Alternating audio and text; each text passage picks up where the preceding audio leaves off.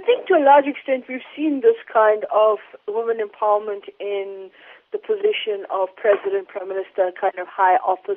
We've seen uh, Joyce Banda, despite her, her term, term in office, we've seen Ellen Johnson Sirleaf president of Liberia, seen the AU get Dlamini Zuma. So we've seen this turnaround in Africa's kind of gender parity in, in the context of trying to ensure that there's equal representation in power, of trying to ensure that women are part of the political structures. And Mauritius is not just in Africa, but it's also a strategically located island between in the Indian Ocean Rim. So it kind of is one of those anchor states in the Indian Ocean where it's part of a, a broader economic corridor between Asia and in particular South Asia as well as for the east coast of Africa. You talk about its strategic economic position and internationally, Mauritius is seen as one of the richest and least corrupt countries in Africa. How do you believe Mauritius has been able to achieve that status internationally? Well, Mauritius, in a sense, is one of those poster children for international political economy, for economic governance, and so forth.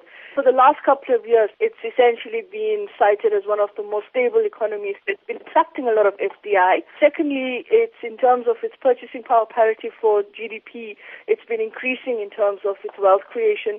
It's also become a very attractive investment destination because of the fact that to do business in Mauritius is basically quite low. In other words, the, the bureaucratic red tape has actually been significantly reduced to encourage more investment, to encourage more private sector business and so forth. So in that context, Mauritius has really demonstrated itself. And basically, I think it also comes from previous leadership in terms of where they want to position the island as an important corridor for investment. So let me ask you the question most would be asking Are there any lessons that South Africa could draw from Mauritius? What's interesting about Mauritius is that it's an island, so any any kind of economic analysis will give you, if you're looking for the kind of projections that the World Bank and other economic institutions try to to put forward as what is the best practice, Mauritius comes out tops because, relatively speaking, and if you think about it in the context of comparative analysis, you can't really compare Mauritius with a country like South Africa, given the fact that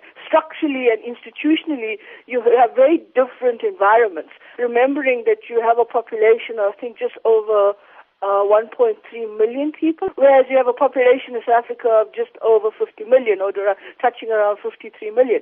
So those are stats that we have to be careful of when we say, well, it's the most stable, etc. Yes, it's a stable environment, and I think to some extent as well, uh, let's not assume that everything is stable. I think every society is relatively stable.